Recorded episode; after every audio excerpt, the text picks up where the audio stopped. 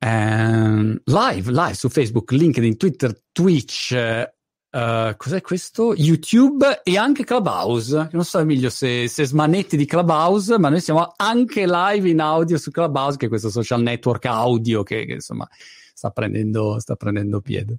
Guarda, mi sono iscritto circa due mesi fa a Clubhouse, ho già partecipato oh. a qualche room, come viene chiamata in gergo, e devo dire che è un social molto interessante. A mio parere è stato anche favorito molto dalla pandemia, dal lockdown, il fatto che la gente sia stata costretta a restare a casa, chiaramente ha favorito eh, questo tipo di comunicazione che poi è solo audio, come tutti sanno, e la cosa assurda è che avviene a tutte le ore del giorno e della notte. Io ho partecipato a delle room alle 11 di sera, a mezzanotte, a luna di notte e, e c'è una certa vivacità, devo dire, nel riscontro.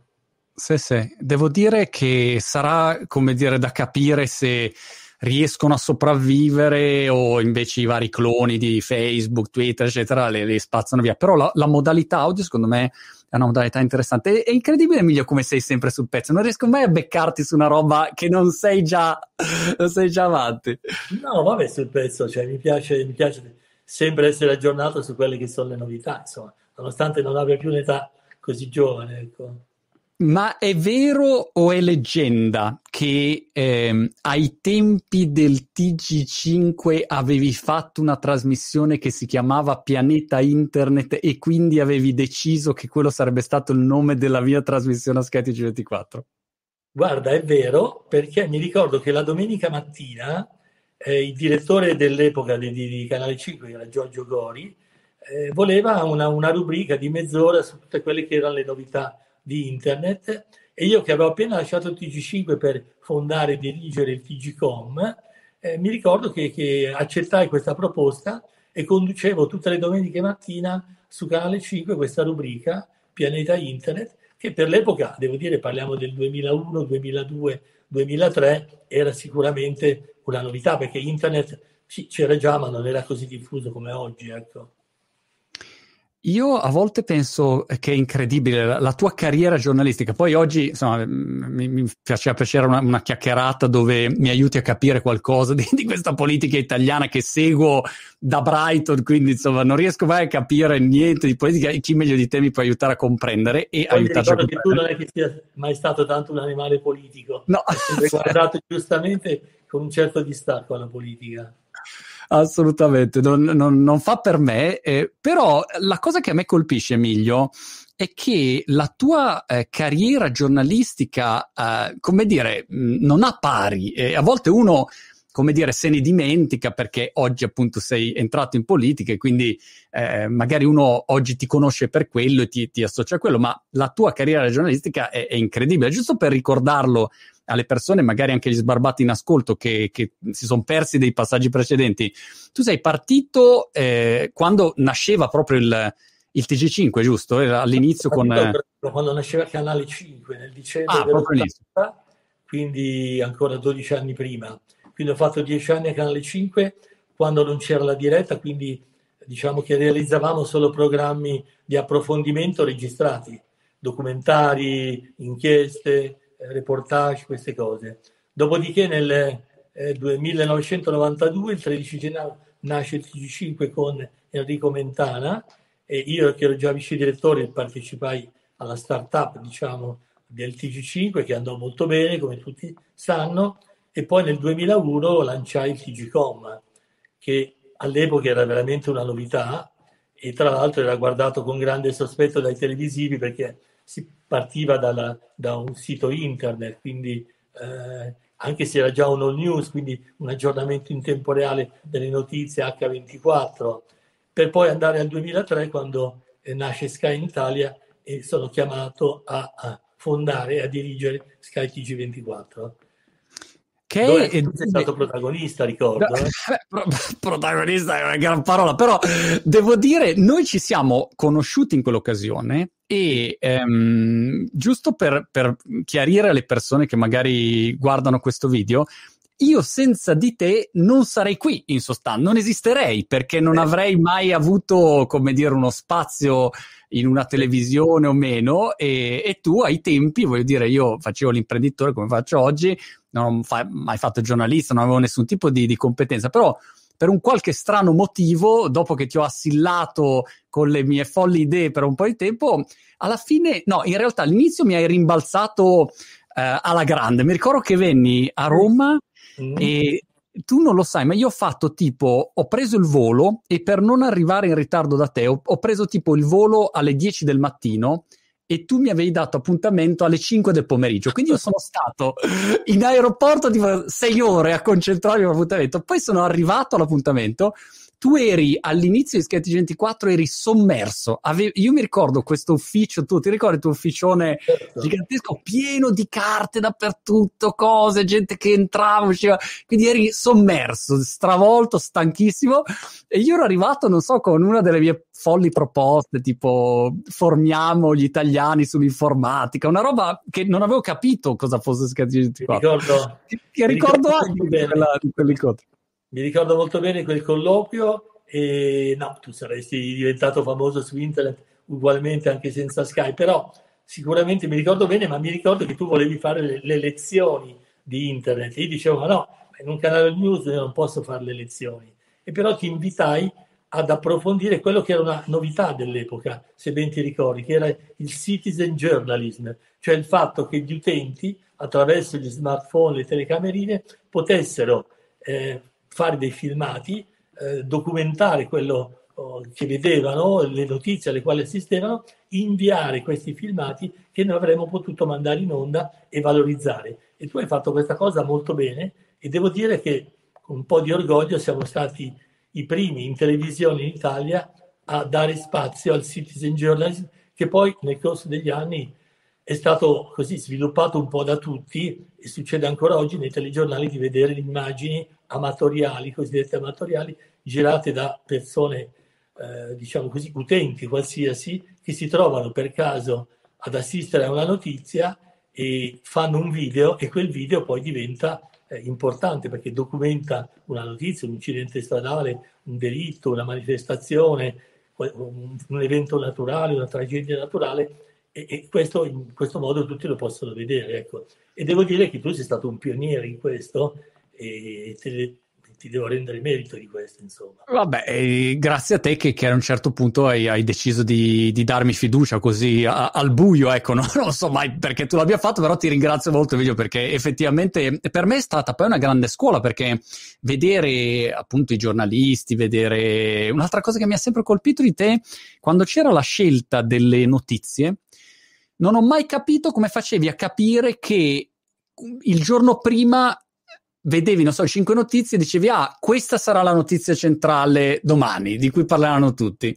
E io dicevo, boh, ma secondo me magari non lo è, come fai a saperlo? E invece ogni giorno quella è la notizia. E allora quella è una sensibilità straordinaria, insomma, da avere. Guarda, quella è, diciamo, un po' la peculiarità del direttore di un telegiornale, cioè quando vai in onda con un telegiornale, soprattutto quando vai in onda poi con l'edizione più importante la sera, anche se a Sky ogni edizione era importante, devi sempre cercare di capire, in base a un criterio di notiziabilità, quale sarà la notizia più importante per il pubblico, quella che più interessa al pubblico in quel momento. E di, di solito l'apertura del telegiornale serale deve corrispondere con l'apertura dei giornali del giorno dopo e la conferma arriva da lì. Se tu hai azzeccato quell'apertura, vedrai che il giorno dopo tutti i giornali apriranno con quella notizia. Questo è un po' il, piccolo segreto di chi fa questo lavoro. E non ti manca la, la parte, diciamo, più giornalistica, do, dove, come dire, appunto, hai una storia pazzesca, un talento incredibile, un'esperienza senza paragoni e non, non hai voglia a volte di metterti lì e, a, a, fare una direzione, a lanciare un tuo giornale, così ormai sei, sei dentro nella politica a tutti gli effetti, non riesco a tirarti fuori. No, ma diciamo che la nostalgia c'è naturalmente perché il mio percorso professionale è durato 45 anni, quindi insomma, ho avuto modo di affrontare un po' tutte quelle che sono le esperienze di un giornalista, dal giovane apprendista praticante di bottega all'inviato in Italia, all'estero, a realizzare documentari, inchieste, a fare servizi per un telegiornale, a condurre un telegiornale, a dirigere un telegiornale. Quindi ho fatto un po' tutto e devo dire che dopo tanti anni quando è un po' esaurito questo percorso, diventa anche divertente buttarsi in un'avventura nuova, è quello che ho fatto io poi tre anni fa quando ho deciso di candidarmi alle elezioni politiche e diventare deputato. Ecco. Senti, eh, beh, parlami di, di, questa, di, questa, esperienza mh, politica dove, peraltro, visto che hai lanciato un, una tua, un tuo, non so come si dica, se è un tuo partito, un tuo gruppo parlamentare, non so come... Ancora, non ancora. No, diciamo che l'esperienza eh, è stata un'esperienza molto interessante, lo è tuttora, eh, un'esperienza che rifarei subito, eh, un'esperienza che è partita da un, un insieme di rapporti che avevo con eh, esponenti del Movimento 5 Stelle, in particolare Luigi Di Maio, ma soprattutto un'adesione ad alcuni valori come una politica nuova, una politica eh, non corrotta, una politica fatta dai cittadini, una politica che mettesse l'onestà eh, e, e, l'aiuto alle persone al primo posto e quindi valori nei quali credo ancora. Purtroppo valori che non sempre sono stati attuati e quello che un po' mi è dispiaciuto è stato riscontrare una serie di eh, distacchi, diciamo così, di, di, di dicotomie tra i valori che ci sono, sono sempre validi, e poi invece il comportamento delle persone che non sempre sono state all'altezza. Ecco perché tutte quelle che erano le eh, dichiarazioni di affidabilità, competenza, mm. senso di responsabilità non sempre hanno trovato attuazione e questo è un po' il motivo per cui dopo tre anni ho deciso di lasciare il Movimento 5 Stelle. In questo momento sono nel gruppo misto alla Camera e sto lavorando per costruire quella che si chiama una componente del gruppo misto, che sia una componente moderata di centro, che si ispiri ai valori del Partito Popolare Italiano e del PPE, Partito Popolare Europeo, che sia comunque una componente eh, che guardi anche all'Europa con, con interesse, insomma. Ecco. Ma, ma, come funziona meglio operativamente? Nel momento in cui decidi di, di staccarti e di appunto mm, fa, fare una cosa che, che, che esuli sia una cosa nuova e raggruppi altre, altre persone, che, che, cosa fai? Devi mh, mm, arrivare poi a fondare inevitabilmente un partito oppure no? No, devi avere i tuoi contatti, riunire le persone, aggregare e poi si arriva a fondare un'associazione culturale che poi se ha certe caratteristiche può iscriversi ed essere un partito a tutti gli effetti. E poi dipende dal numero delle persone che aderiranno e anche da quello che è la tua, diciamo così, eh, presenza sul territorio, perché a mio parere un partito oggi funziona se poi sul territorio riesce a essere radicato in tutte quelle che sono le componenti del territorio, che sono poi il lavoro, che sono lo studio, l'università, la ricerca, uh, i sindacati, cioè il mondo imprenditoriale. Insomma, tutto questo è chiaramente un lavoro che devi costruire piano piano cercando il consenso. Quindi se Chiaro. ci sarà il consenso l'operazione funzionerà. Vedremo perché è una cosa che durerà i prossimi mesi. Ecco. Ottimo. Uh, in bocca al lupo ovviamente per, per, questo Emilio, sono sicuro che ogni cosa che fai è sempre fenomenale, quindi anche questa avrà ottimi risultati. Aiutami a capire, aiutaci a capire la situazione um, Covid in Italia, eh, partendo dai vaccini. Io ho fatto la, la prima dose del vaccino Emilio um, un po' di tempo fa, die, dieci giorni fa, e devo dire che sono rimasto completamente impressionato dall'organizzazione inglese. Eh, perfetta. Mi sembrava di essere alla NASA. Sono andato al Brighton Center, eh, Vaccination Center, che in genere è usato per fare gli eventi, e, e sembrava di essere alla NASA, un'organizzazione impeccabile. E ho detto, caspita, Boris Johnson è come se avesse giocato 90 minuti una partita per 89 minuti non, ha fatto dei disastri, l'ultimo minuto ha fatto 10 gol. Cioè, adesso sembra che effettivamente qua in Inghilterra la situazione sia, sia ottima, almeno questa è la, la, l'aria che si respira. In Italia co- come scatteresti la fotografia ad oggi? Guarda, io intanto ti voglio portare la mia di esperienze. Io ho già eh. fatto entrambe le dosi di vaccino Pfizer, la seconda l'ho fatta una settimana fa e devo dire che io ho ricevuto qui a Roma eh, la stessa impressione che hai avuto tu. L'ho fatta al San Camillo, mi sono iscritto nel sito della regione a suo tempo, quando hanno aperto eh, diciamo così, la finestra relativa al mio anno di nascita e mi hanno assegnato una data, sono andato in quella data, in quell'orario esatto, non ho atteso niente, funzionava tutto perfettamente, personale medico, infermieristico gentilissimo, nel giro di 20 minuti ho fatto tutto. Sono arrivato, colloquio, immediata l'iniezione, 15 minuti oh. di attesa e mi hanno lasciato andare. La stessa cosa è successa durante la, diciamo così, la, seconda, la, la seconda iniezione. Quindi la mia, la mia, esperienza personale è molto simile alla tua, se vogliamo. Purtroppo non è andata così in tutta Italia. In molte regioni eh, le cose non sono andate bene, Il, diciamo, la vaccinazione va abbastanza a rilento, ma l'Italia soprattutto e altri paesi europei ha pagato il prezzo di un ritardo nella, fo- nella fornitura delle dosi dei vaccini. Allora, la Gran Bretagna eh, so che non ha avuto questo problema, mentre l'Italia, come altri paesi europei, è partita a rilento. Questo cosa vuol dire? Vuol dire che oggi siamo alla fine di aprile e solamente ieri abbiamo raggiunto quello che era l'obiettivo che ci eravamo prefissati, cioè di fare 500.000 dosi di vaccino ogni giorno. Questo risultato lo, lo, volevamo raggiungere già nei mesi scorsi, l'abbiamo raggiunto solo ieri, 29 mm. di aprile. Speriamo di riuscire a mantenerlo. Molte delle situazioni critiche che sono state registrate, in particolare in Lombardia, so che sono state superate, però diciamo che il problema è stato un po' questo. Questo cosa vuol dire però?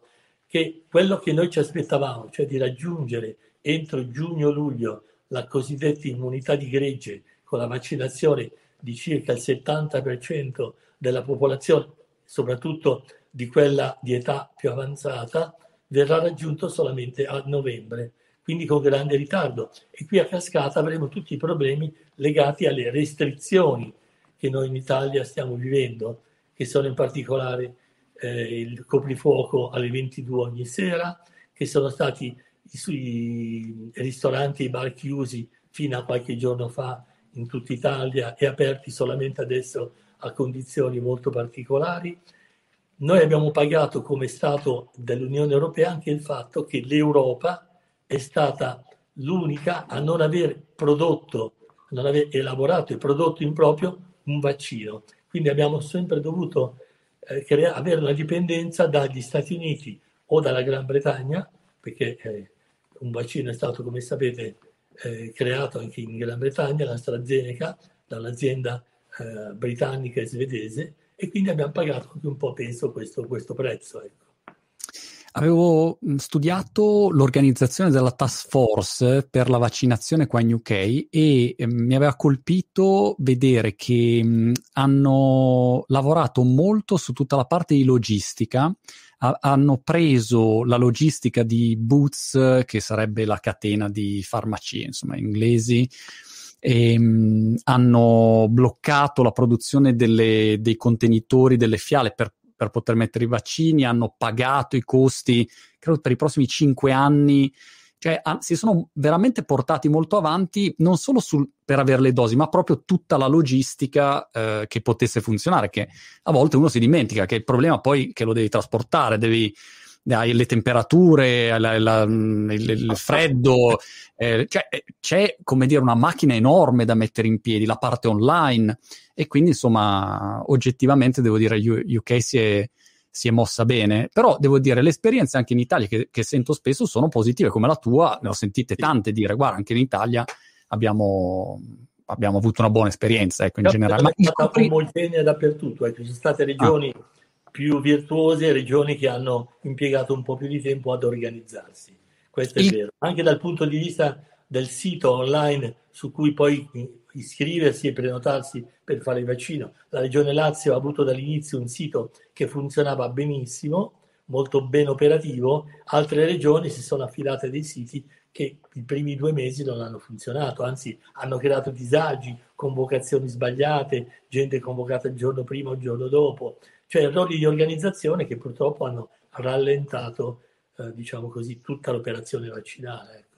Una cosa che ha colpito eh, qui in UK, dimmi la tua opinione, è stata la riapertura dei cinema, ehm, che è arrivata la notizia in Italia riaprono i cinema, qua i cinema sono chiusi, E, e, la domanda è: ma come riaprite i cinema che ancora non è fatta la vaccinazione? No? premesso che io sono un amante del cinema, quindi cioè, voglio dire, per me eh, vivrei al cinema, ok? Quindi da, diamo per scontato l'importanza di, di, della cultura, dei, dei cinema, dei teatri, tutto quanto, però dal punto di vista logico ho visto qua eh, la, la, la sensazione inglese era wow, ma, ma, perché l'Italia fa questo passaggio? Ecco, quindi quello non eh, non ho capito. Guarda, i cinema sono stati aperti adesso, ma solamente nelle regioni cosiddette gialle, cioè dove, mm. diciamo così, l'intensità del contagio è, è, molto calata. Sono stati aperti naturalmente con tutta una serie di precauzioni, quindi mascherina, con una percentuale solo di telespettatori in ogni sala cinematografica, distanziamento, quindi sicuramente c'era però anche bisogno di dare un po' di respiro a tutto questo tipo di attività che sono i cinema, i teatri, le attività sportive che gradualmente nei prossimi mesi verranno riaperte. Devo dire che questo lockdown ha creato veramente gravi problemi a tantissime categorie, ai ristoratori, ai gestori dei bar, a molti negozianti e molte di queste attività hanno chiuso definitivamente e non riapriranno più, quindi c'è anche tutto il problema dei ristori che sono stati dati che sono stati dati a pioggia, ma alla fine, nonostante gli scostamenti di bilancio che abbiamo votato, ricordo il penultimo a dicembre di 32 miliardi di euro e l'ultimo qualche giorno fa di 40 miliardi di euro sul bilancio, quindi uno scostamento di bilancio in più e che serviva appunto ai ristori che adesso vengono chiamati sostegni dal nuovo governo Draghi, ma poi sono la stessa cosa, sono comunque del tutto insufficienti a risarcire il danno conseguente a tutte queste chiusure. Ecco. Mm. L'ingresso di Draghi, ehm, come dire, come l'hai vissuto dall'interno, come si vive dall'interno? C'è stato un, un, cambio di qualche tipo nell'atmosfera quando si va in Parlamento? O, o, cioè, oppure no, semplicemente come era prima e stessa adesso? No, Beh, uguale no, perché abbiamo, come sai, abbiamo un governo adesso eh, di, con un'ampia maggioranza che comprende anche Forza Italia e la Lega, che prima non faceva parte della maggioranza, ma erano due partiti all'opposizione. Diciamo che forse il valore aggiunto che ha portato Draghi non è tanto nell'organizzazione, perché poi l'organizzazione per combattere la pandemia è rimasta un po' lo stesso. La stessa, certo, è cambiato il commissario, adesso c'è un generale esperto di logistica che ha reimpostato un po' tutta la campagna vaccinale, però penso che il vero valore aggiunto di Draghi sia un po' il suo prestigio internazionale. Quindi è vero che Conte è riuscito a portare a casa, dopo una lunga trattativa l'estate scorsa, i famosi 297 miliardi per il recovery plan, no? Però è anche vero che adesso bisogna presentare proprio oggi eh, è stato presentato all'Unione Europea il piano per le opere che verranno realizzate, per come verranno spesi diciamo, questi soldi e sicuramente il fatto che sia Draghi a presentarlo di fronte ai colleghi eh, delle cancellerie europee e ai colleghi del, dell'Unione Europea sicuramente crea una affidabilità e una credibilità maggiore di prima e quindi penso che sarà più facile far approvare questo piano. Ecco. Mm. Che poi però mi risulta essere il 90% un po' lo stesso di quello che era stato preparato già dal governo Conte. Ah. Una curiosità che, che, ho, Emilio, conoscendoti, è che è questa. Tu sei una persona molto concreta, molto operativa, molto anche mh, decisionista. Io ti ricordo a Sketch 24, una delle immagini che mi ha sempre colpito, avevi questa televisione eh, dove vedevi il TG e a volte vedevi dei sottopancia e mentre uno parlava, dicevi no, scusa un attimo, chiamavi e, e, vedevo miracolosamente il sottopancia cambiare in base alle tue indicazioni. Interveniva e... molto su, sì, come si dice, interveniva molto sul prodotto. Assolutamente, cioè sei una persona abituata a prendere, decidere, ehm, organizzare gruppi di lavoro, sai delegare, cioè sei il, il classico leader capace di di, di far eh, andare avanti una macchina, organizzarla, eccetera.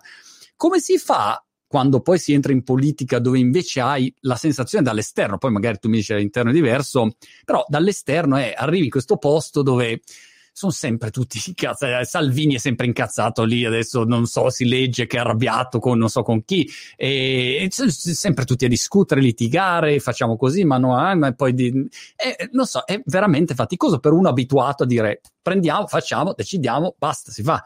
Co- come funziona? Come riesci a, a vivere questa situazione?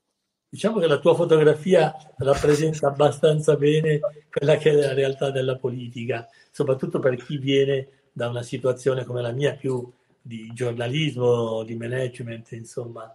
E certo, però, se tu entri in politica devi anche sapere che una delle qualità della politica è il dialogo e la mediazione, oltre che la concretezza. E poi è la capacità comunque di raggiungere degli obiettivi.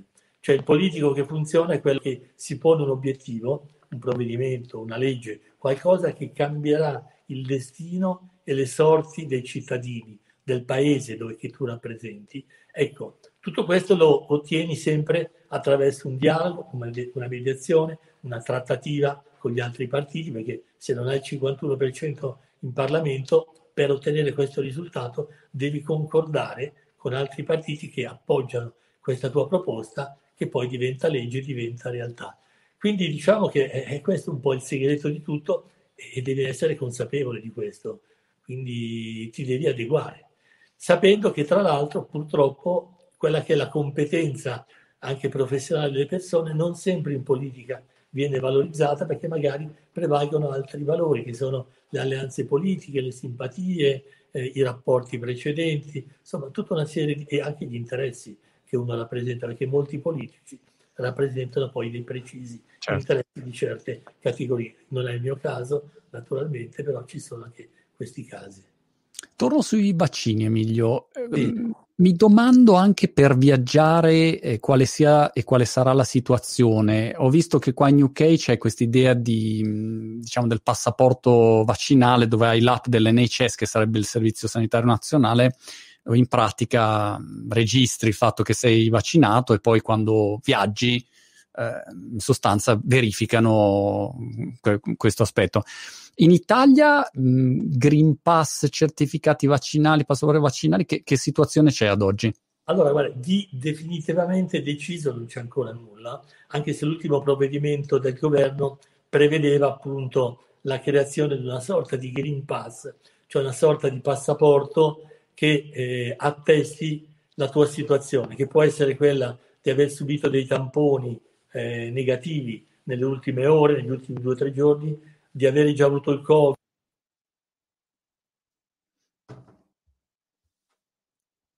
Aspetta che ti ho perso. Ti ho perso, aspetta, aspetta, aspetta un minuto, ti ho perso un attimo, penso forse è entrata una chiamata e mm, non, non ti sento più. Ti, ti faccio ricollegare al volo, aspetta così almeno riusciamo a sentirti. No, abbiamo, perso, abbiamo, perso, un attimo, Vabbè, ci ricollegheremo e spero tutto bene. Intanto voi un saluto a um, tutti quanti.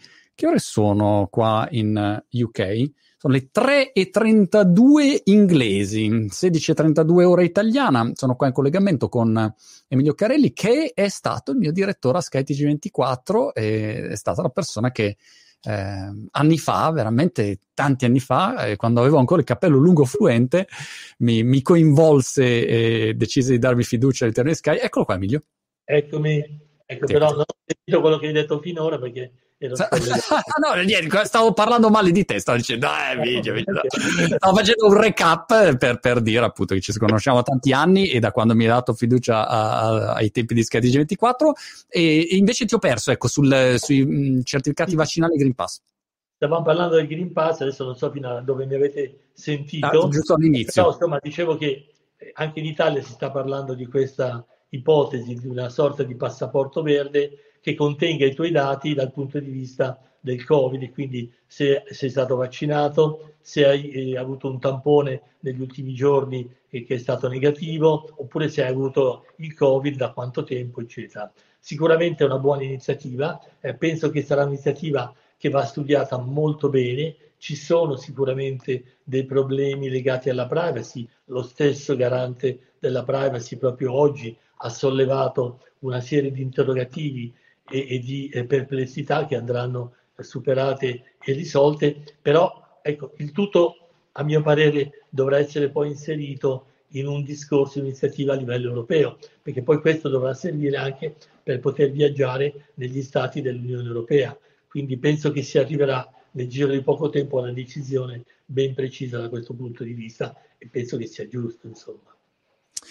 Senti, ho visto su Instagram l'altro giorno che c'era Fedez che eh, stava insultando qualcuno, no, non insultando, attaccando qualcuno eh, sul DDL ZAN, può essere?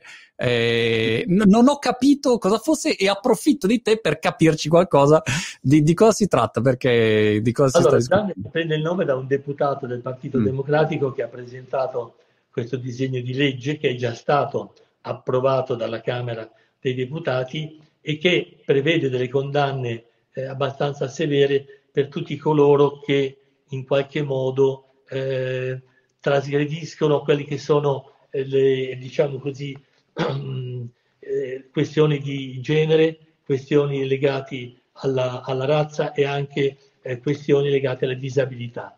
Quindi tutti gli atti discriminatori che vengono effettuati nei confronti di queste persone vengono punite con, puniti con delle pene molto severe. In questo momento questo DDL è al Senato, c'era una polemica perché il Senato da tempo non riusciva a calendarizzare, cioè a mettere all'ordine del giorno l'approvazione di questa iniziativa di legge. Proprio in questi giorni è stata cosiddetta, per così dire, calendarizzata, quindi nei prossimi giorni anche il Senato esaminerà questa proposta di legge e se verrà approvata, da quel momento ci saranno delle pene più severe per tutti gli atti di discriminazione nei confronti di persone eh, per il fatto di, del, diciamo così, dell'orientamento sessuale, per il fatto di essere disabili o anche per il fatto di diciamo così, differenza di genere, quindi particolarmente nei confronti delle donne. Ah, ok. Quindi insomma andrò a, a rivedermi i video di, di, Fede per capire. So che, so che, iniziative di questo tipo sono state prese anche in, molti altri stati europei, anzi sono in vigore in molti stati europei. Ok, eh, mi chiedevano nei, nei, commenti se non esiste già il codice penale, per questo chiede Mauriglio, in pandemia dobbiamo occuparci di questo?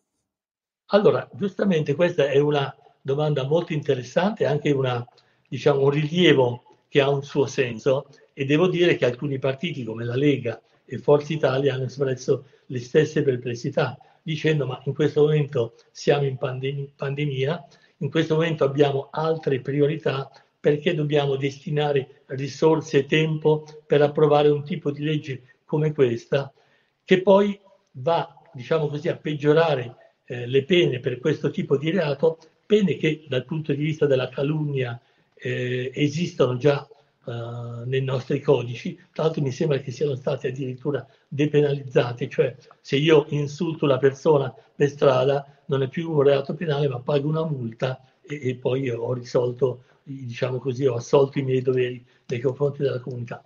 Qui invece si torna a un, un discorso di penale. Ok.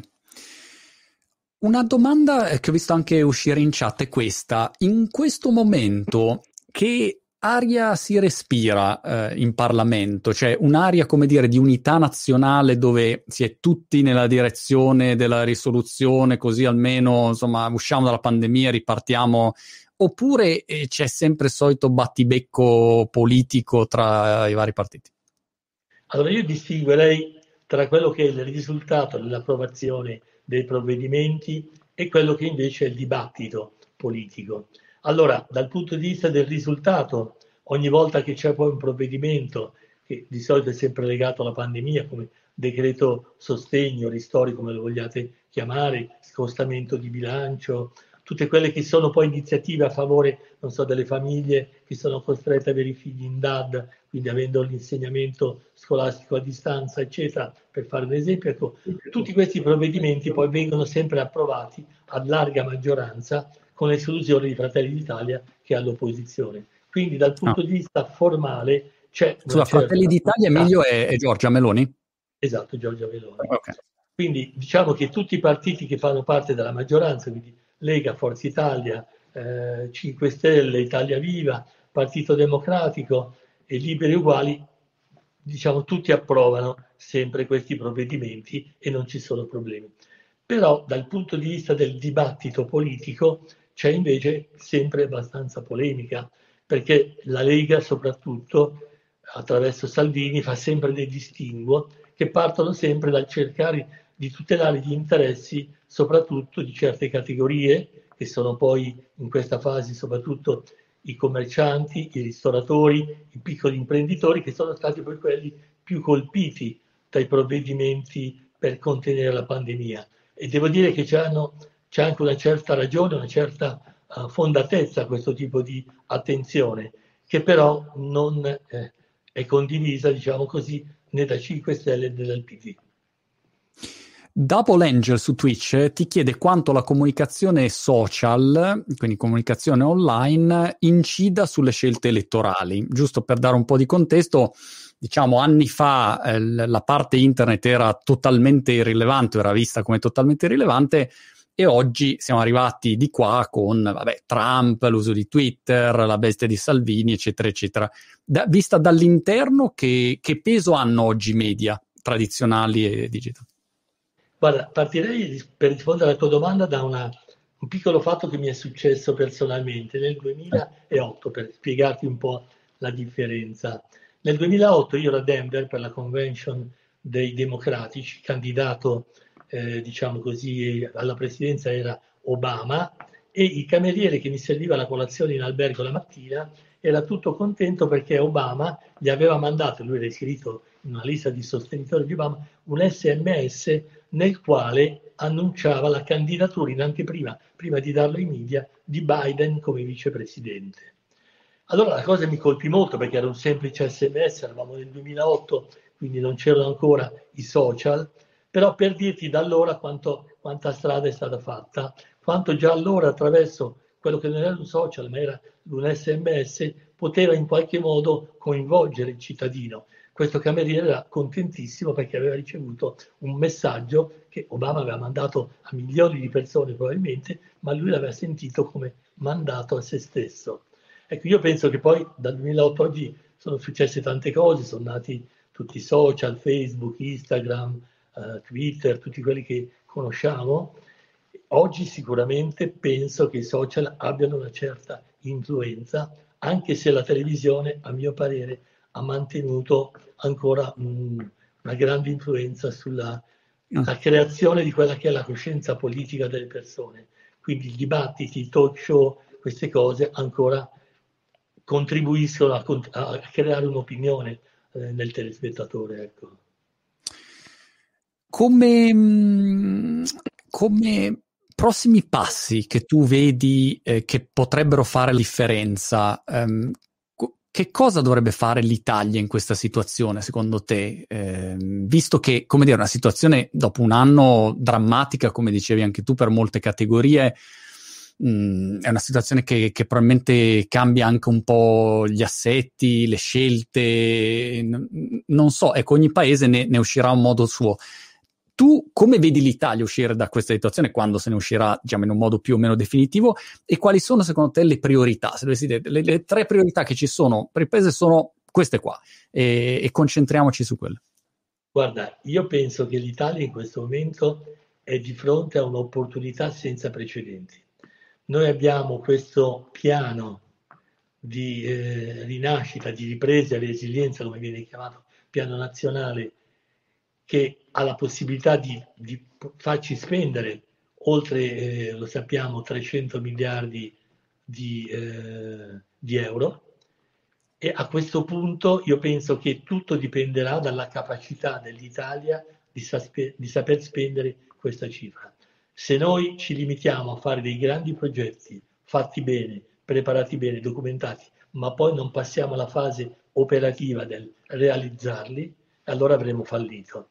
Ma questo cosa vuol dire? Vuol dire saper anche modificare tutte quelle regole, quelle norme, quei lacci e lacciuoli che sono poi dati soprattutto dalla burocrazia che impediscono alle grandi opere, alle opere di essere realizzate. Quindi la grande sfida è veramente questa. Se poi vogliamo parlare di priorità, sicuramente il rilancio dell'economia, la ripresa economica, sicuramente sono i giovani e ricordiamo che questo piano prevede comunque delle risorse il Sole 24 Ore aveva stimato intorno al 7,6% di tutte le risorse disponibili, quelle di, eh, disponibili per i giovani, quindi sicuramente questo, e poi sicuramente anche un discorso di riforma della giustizia. Perché riforma della giustizia? Perché se noi non riformiamo la giustizia e non la rendiamo efficiente, veloce, con tempi certi, chi vuole investire dall'estero avrà sempre delle perplessità nel dire e so che il fatto che la giustizia italiana non funzioni come dovrebbe è spesso di freno agli investitori esteri e questo è un grave danno per tutti noi. Certo. Il, il problema che io vedo vivendo da otto anni in Inghilterra è che non so perché, ma e non so che cosa lo determini, se è la bu- burocrazia in generale di un paese o meno, però diciamo c'è anche burocrazia in UK, magari più snella per alcuni aspetti, però c'è burocrazia anche qua. Però la mia sensazione, Emilio, è che se qui si decide di fare una cosa, poi viene fatta. Ecco, tendenzialmente, poi ci sono anche delle eccezioni, però si fa, si fa, basta, prendiamo e andiamo. In Italia invece no, la sensazione è sempre che uno decide e poi dici le facciamo le grandi opere, da vent'anni le grandi opere, oppure qualunque attività, poi c'è un limite. Però pensavo che la pandemia più di questo ti mette con le spalle al muro e sei obbligato a, a cambiare. E allora mi domando se tra cinque anni ci ritroviamo qua a chiacchierare ovviamente ci ritroveremo molto prima, però dico tra cinque anni, eh, quando uno guarderà indietro, dirà mh, abbiamo fatto qualcosa o siamo ancora a discutere di, di fare? Ecco, non so, eh, che, che, che, cosa blocca eh, poi l'esecuzione? Anche in una situazione così dove immagino uno come Draghi poi ha, non dico pieni poteri, però è una situazione dove puoi oggettivamente spingere, ecco, forse. Ecco, allora è bene chiarire che purtroppo, pieni, purtroppo non lo so, per fortuna pieni mm. poteri non li ha nessuno. L'ultimo certo. che la testi fu Salvini e sappiamo un po' com'è, com'è finita.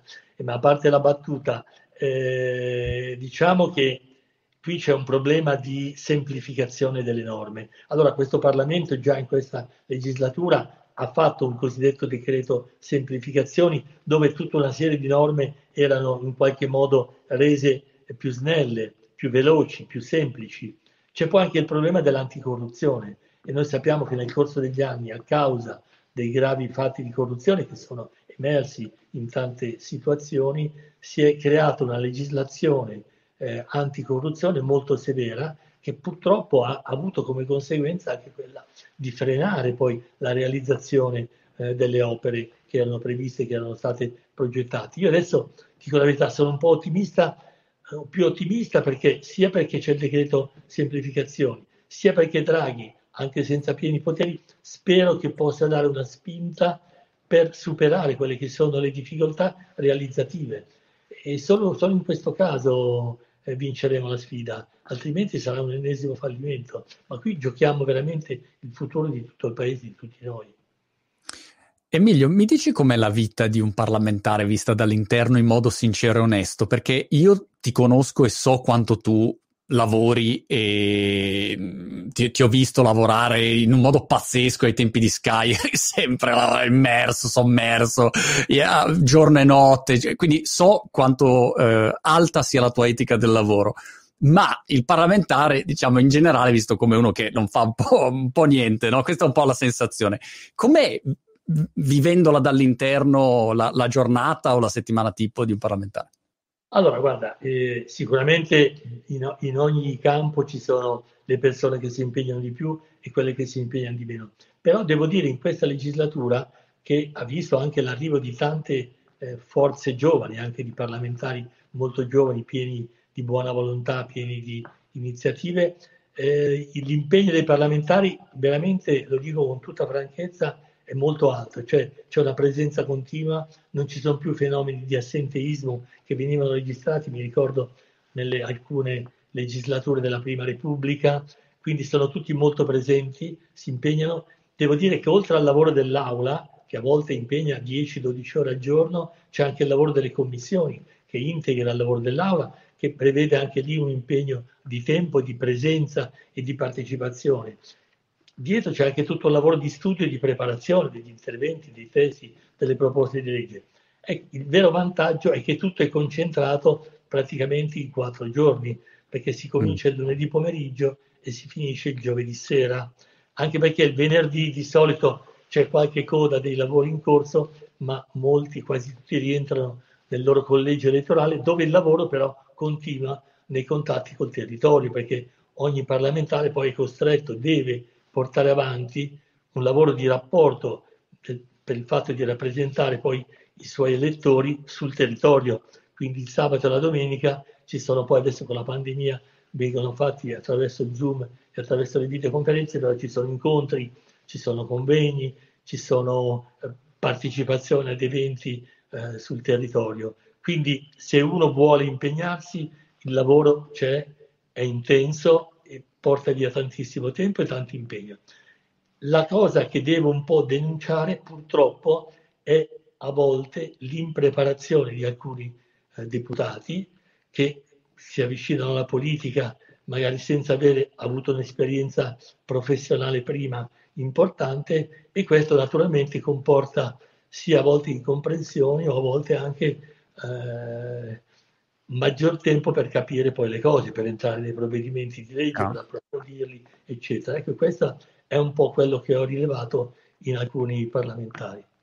Rapporto con i giornalisti. Ho due domande, due curiosità per te, Emilio. La prima è, ehm, arrivando da, dall'altra parte della, diciamo, della barricata dove eri il direttore del TG o il giornalista che intervistava o doveva incalzare il politico di turno, Um, com'è viverla dall'altro lato, dove sei tu il politico e hai il giornalista che ti chiama o, o insomma eh, o il talk show? Eh, co- com'è questa, questa, inversione di ruoli?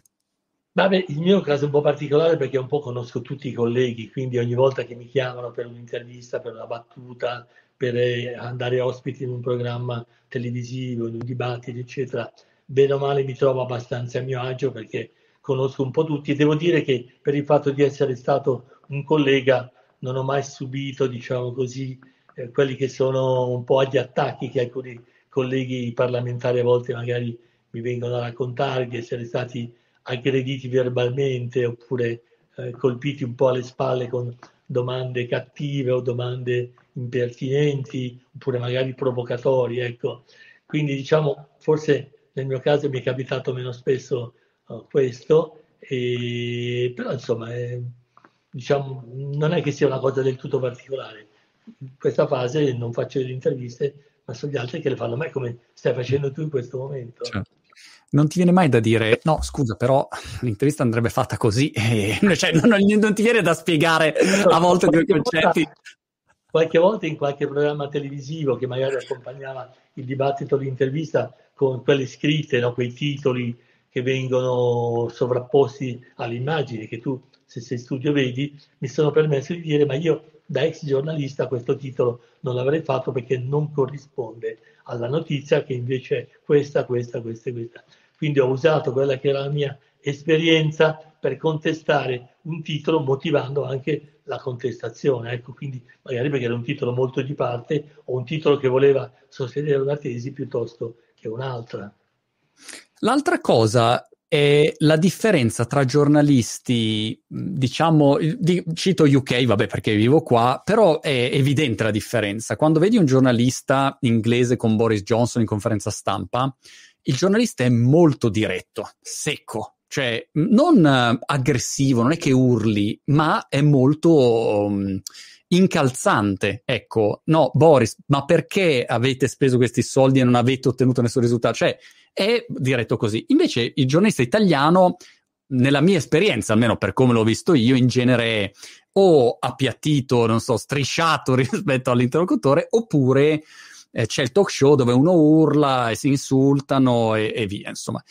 E vedi anche tu questa differenza, o magari sta cambiando adesso il giornalismo ed è un giornalismo più, diciamo, che fa giustamente le pulci a chi poi fa un ruolo pubblico e gestisce, insomma, una, una, un governo, un paese. Ma io sono sempre stato convinto che il ruolo che gli anglosassoni attribuiscono al giornalista, che è quello di watchdog, no? di cane da guardia, di essere attento così, sia una cosa importante che dovrebbero svolgere tutti i giornalisti. E ho avuto esperienza partecipando a volte a, conferenze stampa, soprattutto negli Stati Uniti, hai ragione tu, nel mondo anglosassone il giornalista è molto più diretto e altre, altre, alcune volte anche provocatorio.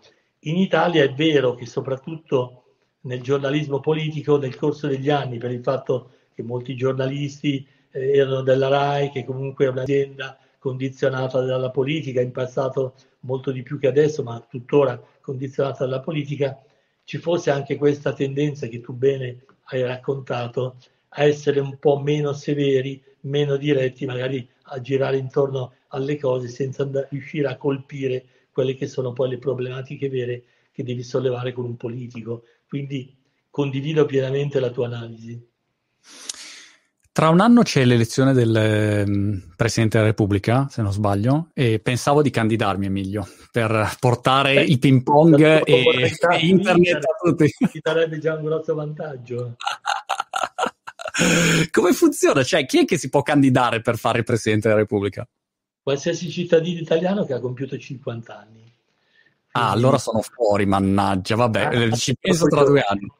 Eh, sei troppo giovane allora. Chi, chiunque si può candidare. Come dici?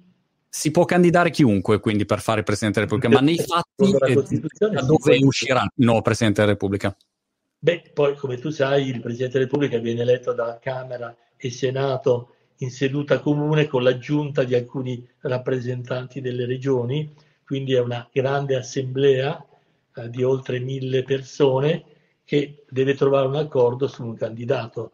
Quindi in questo momento manca un anno all'elezione del Presidente della Repubblica, quindi ci sono voci naturalmente già che, che circolano, eh, si parla molto dell'eventuale candidatura di Draghi, devo dire che se ne parlava molto più prima che facesse il Presidente del Consiglio eh, di quanto se ne parli ora, anche perché quando fai il Presidente del Consiglio devi rimboccarti le maniche e come, come si dice sporcarti le mani e andare a mettere mano nelle varie situazioni problematiche del Paese e questo cosa vuol dire? Che bene o male, prima o poi ti puoi creare che dei nemici nelle forze politiche perché non riesci ad accontentare tutti e quindi io penso che in questo momento la, l'ascesa al Quirinale di Mario Draghi sia un po' più difficoltosa eh, di quanto lo era sei mesi fa, però mm. sicuramente resta in questo momento il candidato eh, più probabile, anche se nelle forze politiche circolano altri nomi, il centrodestra a volte parla della candidatura di Berlusconi, il centro-sinistra parla della candidatura di Romano Prodi, di Franceschini, cioè, queste sono un po' le voci che circolano, ma come noi sappiamo, almeno nella mia esperienza, ogni volta che ci sono molti candidati, poi quello che viene eletto non è mai stato nella rosa dei candidati precedenti. Quindi ah. anche questo è una consuetudine dell'elezione del Presidente della Repubblica in Italia. Quindi vedremo a febbraio dell'anno prossimo cosa succederà.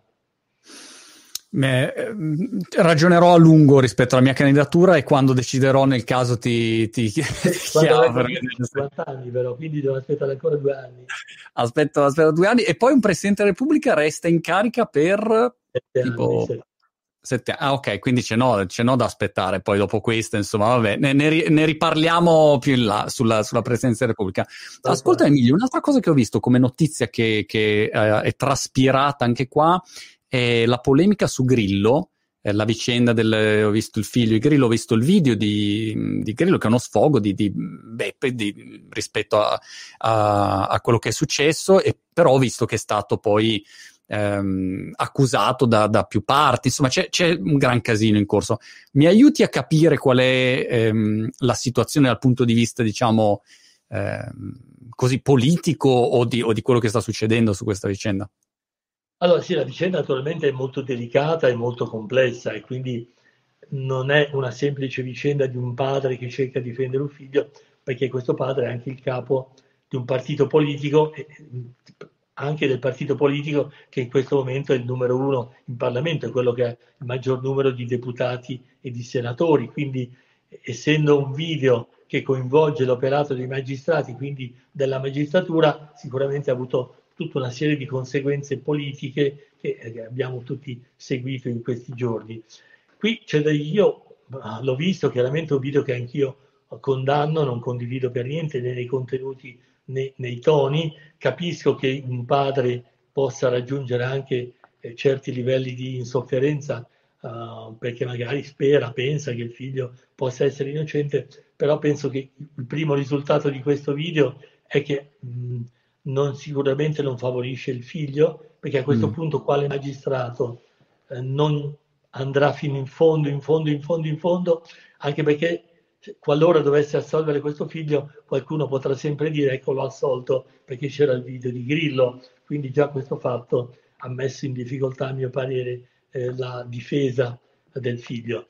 L'altro aspetto veramente molto negativo e da condannare è sicuramente l'attacco a tutte le donne, perché è stata un'offesa a tutte le donne questo fatto di dire dopo otto giorni allora non è successo niente, eccetera, quando noi sappiamo che la legge italiana prevede addirittura un anno di tempo dal reato di stupro per poterlo uh, denunciare. Quindi, e poi insomma, per farla breve, io penso che noi non possiamo essere giustizialisti o garantisti in base alle proprie convenienze. Il Movimento 5 Stelle è sempre stato giustizialista, ora all'improvviso si trova ad essere super garantista perché il, il, l'imputato in questo caso è il figlio del suo capo, quindi questo non è accettabile. Capito. Senti Emilio, siamo arrivati in fondo, è mm, stata una chiacchierata super interessante, periodicamente ti, ti coinvolgerò per spiegazioni sulle vicende di, di, di, quello che succede in politica, perché è sempre questa chiarezza anche espositiva e giusto eh, bilanciamento, secondo me, no? nella, nella soppesare eh, i pro e i contro. I prossimi passaggi, quindi, per, per, la tua nuova iniziativa politica, quali saranno? Hai già, come dire, una roadmap avanti? Sì, no, no, stiamo elaborando un, diciamo così, un programma di, di, nuova, di, questa nuova forza politica, stiamo elaborando uno statuto, stiamo aggregando delle persone sia eh, in Parlamento sia sul territorio. Io penso che nel giro di un mese, un mese e mezzo avremo la presentazione ufficiale di questa nuova forza politica moderata di centro che probabilmente si chiamerà Centro Popolari Italiani. Ah, wow, quindi c'ho, c'ho anche la, la, la notizia, c'ho lo scoop, Emilio, facciamo lo scoop, facciamo il Guardian per dire...